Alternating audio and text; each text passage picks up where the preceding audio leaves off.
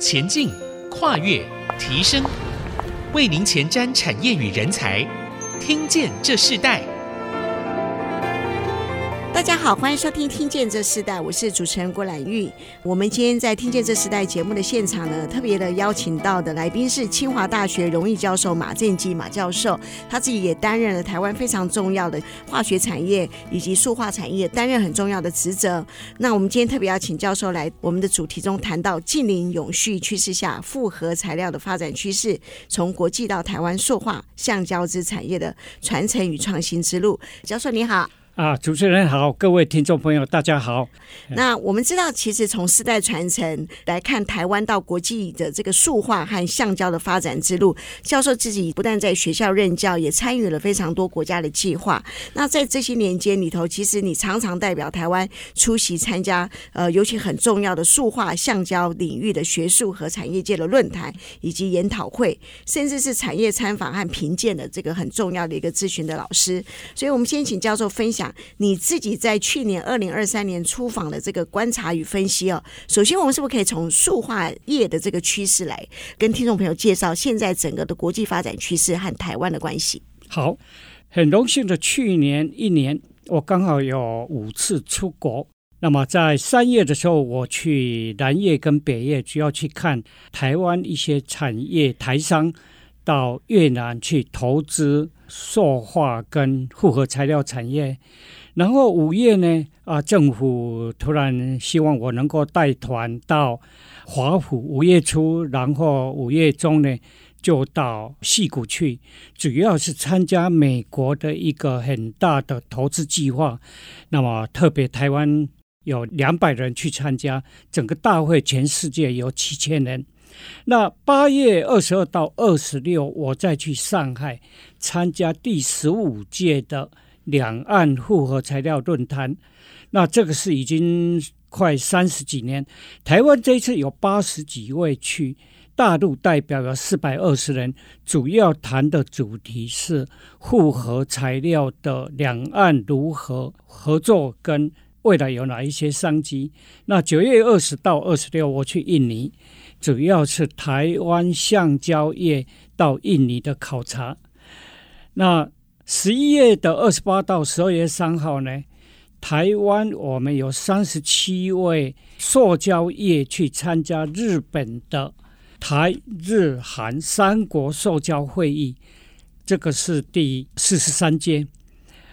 那五次的会议里面，可以看到整个。塑化业的趋势，那台湾的橡胶发展从一九二八年到现在，我们台湾橡胶业大概有一千家，那整个产值也大概是一千多亿。那塑胶的发展，大家比较熟悉，就是在一九五六年台塑从高雄前镇开始，那奇美在一九六年。在台南的盐城那边开始，那这个呢，带动了整个塑化产业。那台塑从那边发展，那复合材料呢，整个的发展呢，大概是在六十年前，我们也有将近四百家，啊，产值大概在一千亿。那塑胶的产业呢，大概有七千家。整个产值大概四千亿，它的从业人口大概有三十五万，所以整个来讲，台湾塑化业在整个国际上是相当的完整。那可以举一些例子吧？你讲了这么多的这个产业，那时候最发达到现在，比较实际的，比如像台湾橡胶业，我们在轮胎业在国际上，无论是美国、大陆、台湾。东南亚，我们台湾几家像建大轮胎、南港轮胎、哦正新轮胎，这在世界上、在国际上相当有名。那塑胶产业大家很清楚，台塑的 PVC，还有它的 PE、PP 这些，也是世界上，尤其 PVC，台塑是世界上第一的。那前不久才过世的许文龙先生，他所成立的奇美实业。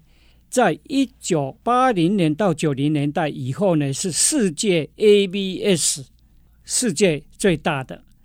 那这个呢，我们就可以很清楚，台湾这些产业在国际上相当的著名。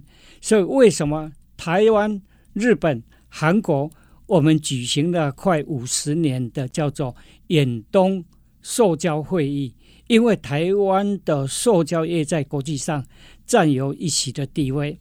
那至于复合材料，虽然才六十多年的历史，那台湾的复合材料，等一下我会带各位呢去深入的了解。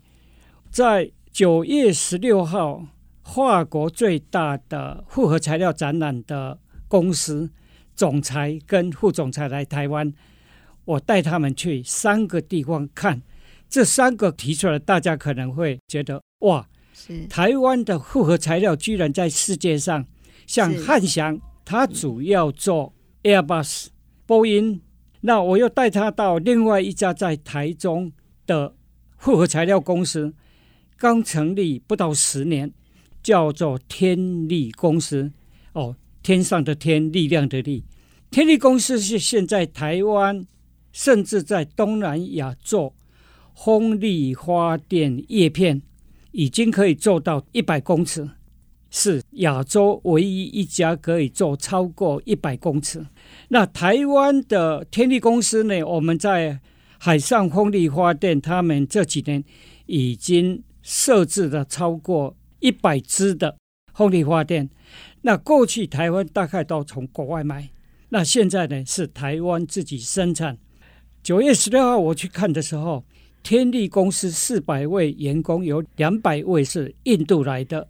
原来印度的风力发电公司呢，已经关掉了。是，那所以这些员工都移到台湾。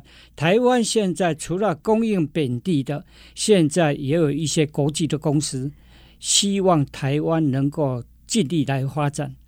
那个刚刚教授提到这个复合材料，其实我们知道是现在整个科技转进，不管是从半导体各个产业里头来看的话，它是占非常重要的元素。那我们稍后来谈。那我想说这一段再请教授跟我们谈一部分，就是我们在一九二八年的橡胶的发展，到一九五六年台塑的整个的一个塑胶产业的一个发展，那时候市值是这么大。现在呢，现在的。从过去到现在，现在台湾的从塑化到橡胶这个产业里头，它整个尤其是现在我们谈到工业四点零哈，好，那它现在的现状是如何？好，那台湾的塑化案应该是这样，我们台湾的塑胶橡胶产业是跟台湾的石化产业有很大的关系。石化产业我们分作上游。中游跟下游，那上游呢就是炼油方面的，好、哦，那中油公司的炼油了，包括它基本的这些轻油裂解，那中游的在台湾，包括化学原料，包括各种的橡胶的原料、合成橡胶的原料、塑胶的原料，还有我们人造纤维纺织等等，那。还有一个很重要，就是跟我们民生很有关系。我们的肥料啦，我们的制药啦，我们的很多的相关的民生化工用的这些材料，是在合成原料里面。那下游的，就刚刚主持人问到的，我们三类，一类是化学制品，比如像我们各种溶剂啦、清洁剂啦等等。这个一年大概有三千亿的产值，我们大概有两千多家，包括做各种化学品啊，然后家里用的各种的。那橡胶制品，我刚刚提到的，我们有七千七百五十家，大概有产值大概四千啊多亿，包括我们日常生活看到的，我们。可以看见的各种的容器啦，各种的包装材料啦，各种的这一些塑胶的制品，这个制品呢，大概是包容了从民生化工一直到高科技的产业里面用的。等一下我会介绍这一些的一般的材料怎么样往高科技去走。那橡胶产业我刚刚讲有一千两百四十三家，产值大概是从一千一百。五十三亿左右。那刚刚讲的，包括轮胎啦、鞋子啦，还有我们很多的这橡胶用品、管类啦，那各种的，哦，那这个呢就三大类。好，我们在现在这样的一个产业里头，最大的优势是什么？好，刚刚讲到生物化产业，像塑胶复合材料，我刚刚讲最重要就是原料的来源。那我们掌握了最前端的所谓这个上游的产业。供中游加工的，那下游的这些业界呢，台湾是非常强。那么从台北、基隆一直到中南部，你会看到呢，这种小工厂非常多，甚至有家庭工厂。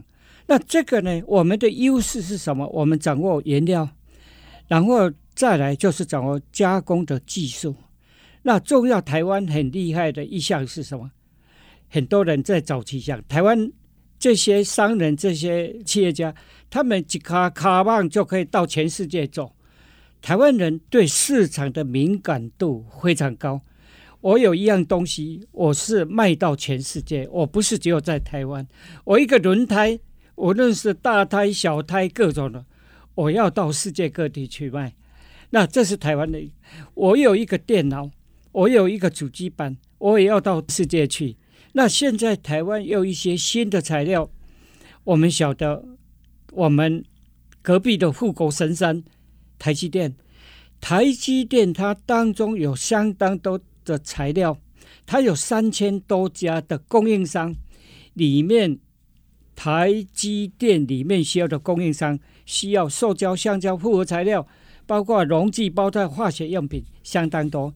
好，我们在这一段我们就先休息一下。我们下一段我们继续要请教授来跟我们谈到。我们既然谈到整个塑化产业的趋势，我们在下一段就谈到现在最重要的跟高科技结合最深的就是台湾复合材料的优势。我们下一段来谈这个部分。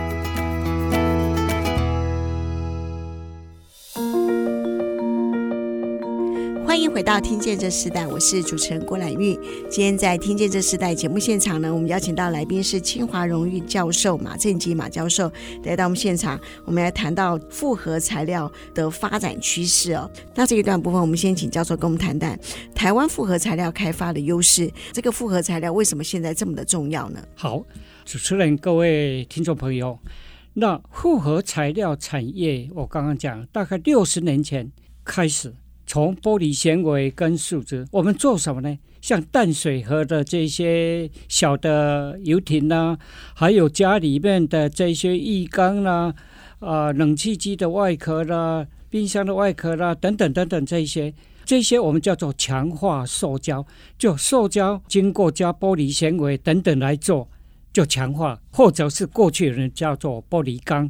很多的门窗啦，很多的一些啊建材啦等等。那么从大概五十几年前碳纤维出来以后，碳纤维的强度非常强，所以我们感谢大概四十几年前台湾的罗光南先生，没有想到把网球拍用碳纤维来做，所以早期我们光南的网球拍在世界上。打遍天下无敌手，像胡娜用的、比赛用的都是台湾的。好，另外一个很重要的里程碑就是一九八六年台湾台中后里的巨大自行车公司。嗯、那个时候我记得印象很深，我跟工研院的几位同仁到后里，那么跟刘金彪先生在谈，我们用复合材料来做脚踏车的，他吓一跳。他说：“怎么可能用用塑胶的这脚踏车？我们都是用钢啊，用铁呀、”后来从工研院这边开始，我们帮忙做。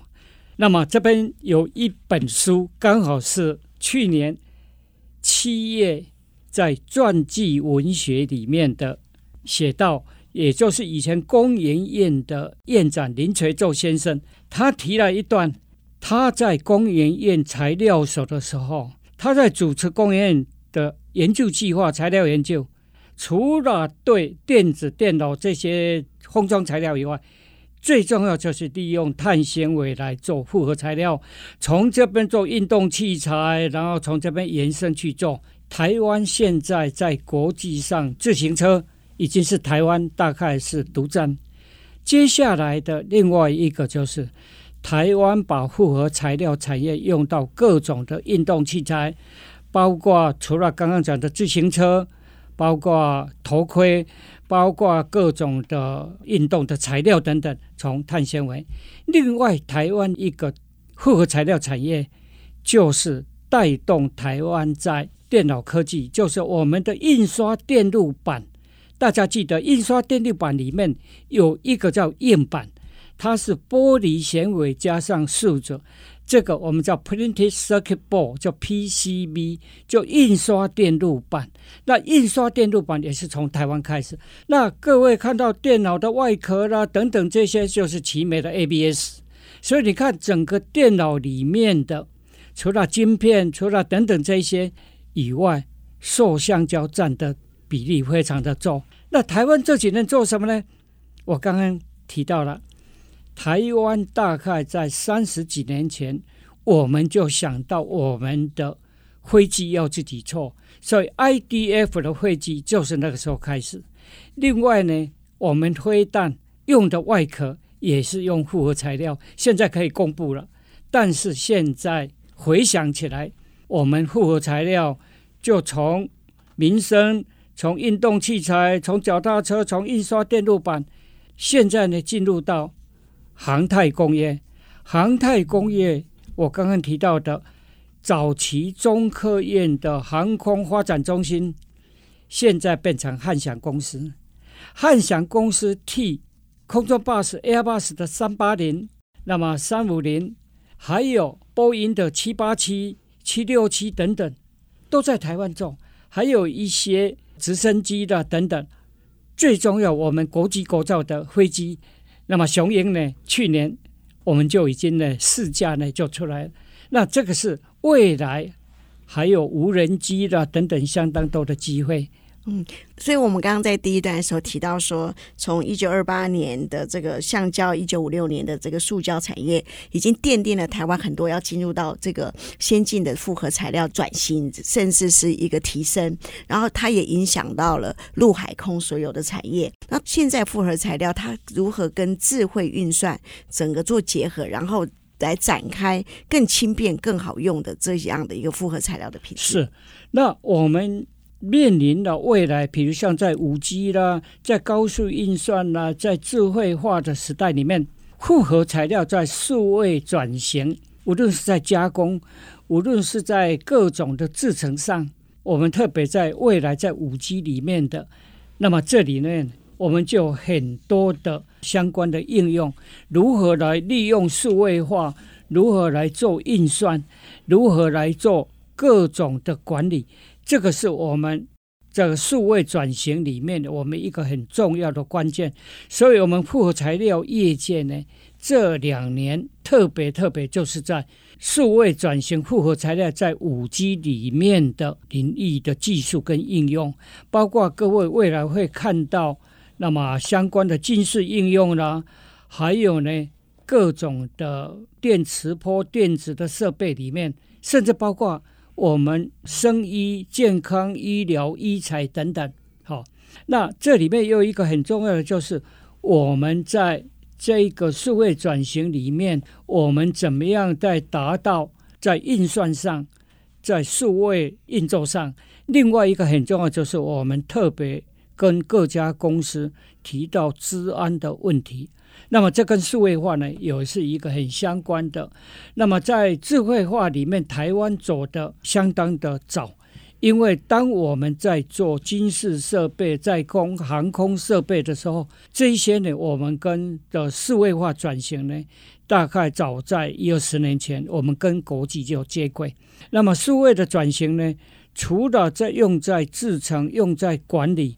甚至包括我们在像一个飞机的零组件里面，我们不可能像过去在备料上呢，在整个制成的流程上呢，用这种人工的，所以我们早期就已经进入。比如像我们跟波音、汉翔、跟 Airbus 这么遥远的旅程当中呢，我们怎么样把这些数据，还有我们在每一个飞机零组件的制成当中呢？它的加工的条件、温度啦、压力啦，时间啊等等的控制呢，老早就进入数位化的时代。那么这个呢是有可见的，也有呢是在整个的利用各种的云端的运作等等，那么来进去进行。嗯那在这个先进材料、复合材料的发展里头，怎么达到永续化呢？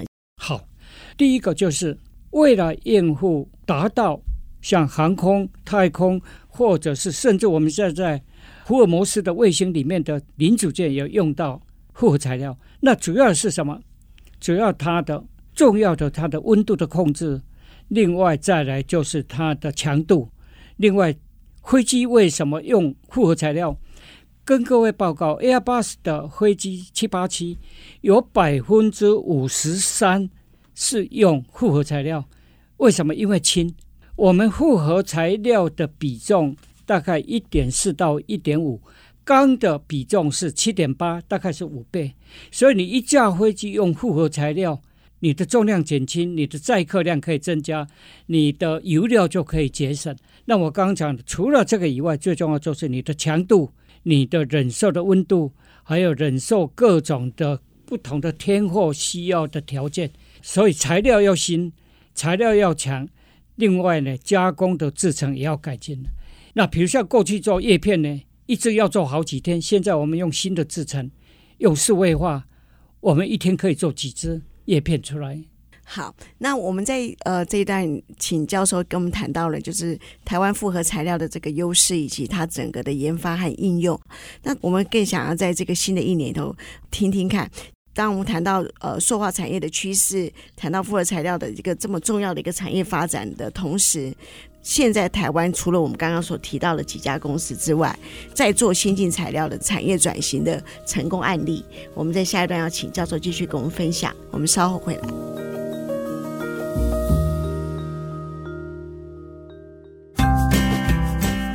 回到《听见这时代》，我是主持人郭兰玉。我们今天在节目现场邀请到来宾是清华荣誉教授马正基马教授。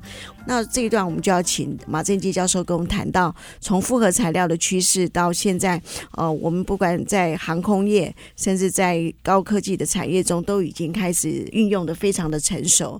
有哪些产业他们目前做的非常好？不只是影响台湾，也影响到全世界。好，那接下来我跟各位报告呢。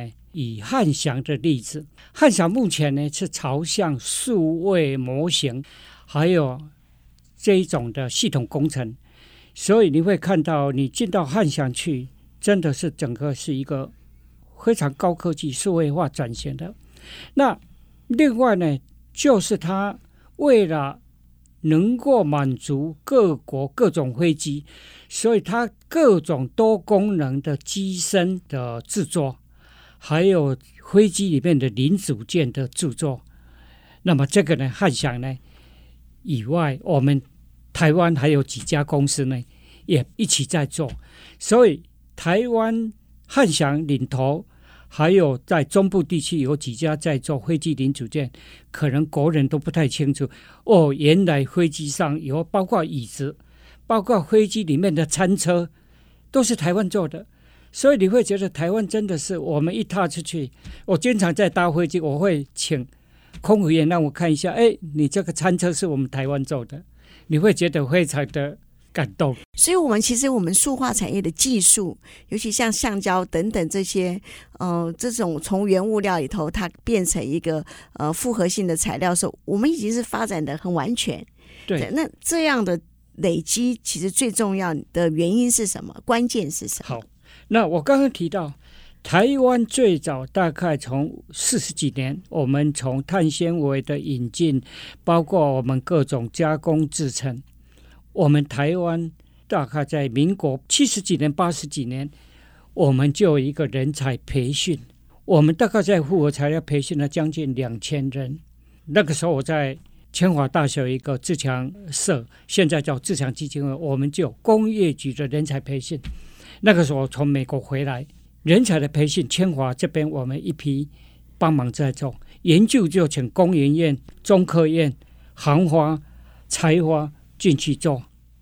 那塑胶方面的发展，刚好三十年前，我就跟工业局说，我们需要有一个台湾塑胶技术发展中心，所以在台中的工业区，我们三十年前就成立了台湾塑胶技术发展中心。那橡胶业，他们本来四十多年前、五十年，他们就在台北的林波东路有一个橡胶试验中心。所以你可可以看台湾从人才培训开始，然后基础的材料，再来就是我们的制成改善，然后台湾早期，我们甚至要去买一家美国的。航空公司叫做麦道 （McDonnell Douglas），我们谈的差不多要把麦道买来台湾了。他专门做军机，专门做各种的运输机。不过后来美国发现呢，这个把这么重要的，后来就请麦道就跟波音合起来。那各位可以看到，美国在二三十年就已经开始肯定台湾这一方面。好，好，那。另外呢，无人机的是未来。昨天前天你会看到，现在各国都在发展无人机。台湾的无人机现在已经在国际上已经有一定的地位。当然，无人机要轻，无人机要快，所以无人机重要的就是它的材料，还有它的飞的速度。好，所以汉翔我刚刚讲的就是数位化的系统工程。还有多功能的机身，另外无人机的设计制造，当然还有它其他很重要的工作，就是帮忙我们国际国造，就是辉鹰啊，雄鹰已经去年十一月就有先第一批试驾进到花莲去了。那么这是我想谈到汉翔。那刚刚提到我们风力发电，台湾现在是整个风力发电。在一月三号的《自由时报》第五版就讲到了世界七大风力发电、海上风力发电的国家，台湾现在已经排到前七名。那很快的，他们预测呢，因为现在已经有很多公司呢已经投进来了，我们七大风场都已经列入了。那各位呢？可以看到，我们这一个风力发电累积的，去年只有完成一百只的风机，现在全台湾已经有累积的两百八十三座的。这是一月三号《自由时报》第五版登的。那这是全球少数如何？我们已经突破了多少？二点二五吉瓦的，也就是。二十二万五千亿瓦，OK，那一瓦就是一度的电哈，所以你会看到我们那今年呢，我们会朝上三十亿瓦。那我们现在呢，太阳能的风力发电呢，已经占整个绿能产业的十二个 percent。所以各位在讲，去年我们感谢上帝，我们没有缺水，各位我们也没有缺电。那你说有，我们只是几个台电的系统电网上出来一点问题，但是我们没有缺电，我们没有缺水。那这是我们真的很感谢上苍给我们这样的一个地方。那风力发电最重要叫叶片，台湾现在风力叶片的生产的这个能量是什么？我们从九十五公尺朝向一百一十五公尺的叶片。各位可以想到，一支叶片一百一十五公尺，你可以想象吗？我们一个人一点五、一点六，大概我们六十个人叠起来的那个叶片，我去现场看哈，真的就是要抬头仰天来看那个叶片。那过去我们一个这个技术都是台湾做的，我们跟德国、跟丹麦一起合作，但是以往我们技术，各位记一个数字啊。以前生产一支要多久呢？一千四百五十个小时，我们一天二十四小时。现在我们缩小到生产一支呢是五十四个小时，也就是两天多我们就一支出来，两天多一支出来。那我们现在呢，天地第一条生产线现在在筹备第二条生产线。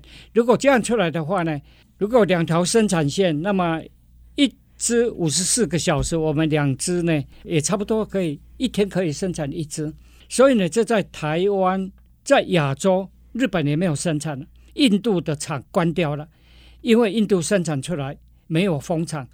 台湾是世界最好的风场，我们这台湾海峡的风力发电风场是最好的一个。嗯，我如果讲到台湾的风力发电，我一直觉得它是有前瞻性的。就像您刚刚提到的，我们已经可以做到这么快速的生产，那在未来的这个永续发电里头，其实是非常大的一个助力哦。那同样的，教授自己长期在大学教书啊，也带领了非常多的新的世代。你自己在最后，我们来谈一下你你怎么培育新时代的这个材料科学人才？这一方面呢，我想我们政府呢很好呢，有一个叫做。复合材料人才培训的专案，这个专案呢，培养基础的工程师跟中高阶的工程师，我们给他认证。那同时他到公司里面去呢，就可以得到一个有这个执照的话，他要任用啊，或是他要这边晋升呢，就比较快。我们在人才培训，我一九八几到九零年代，我们培养早期一千多个。复合材料的工程师，我们现在是进到另外一阶，就是把工厂现在有的工程师或是从业人员找回来，我们再把新的技术教他，包括新的材料、新的制程、新的检测，还有新的应用。那未来复合材料新的应用呢，相当的广。比如像在台湾有一个产业，复合材料产业是世界第四。就是游艇产业，我不晓得诸位，一艘游艇从五亿、十亿到二十亿。我到高雄有一家叫先进富材，刚好我们看到一艘游，正好他们要运出去的游艇是澳洲客户订的，是六个房间，还有其他的一些设备，十亿台币。好，我们那一天也同样在高雄爱河搭台湾做的游艇游。高雄港，台湾的游艇现在是世界排第四。为什么？我们的工、我们的制程非常好，另外台湾的设计非常好。那这家先进富材，他们现在又要往哪边走？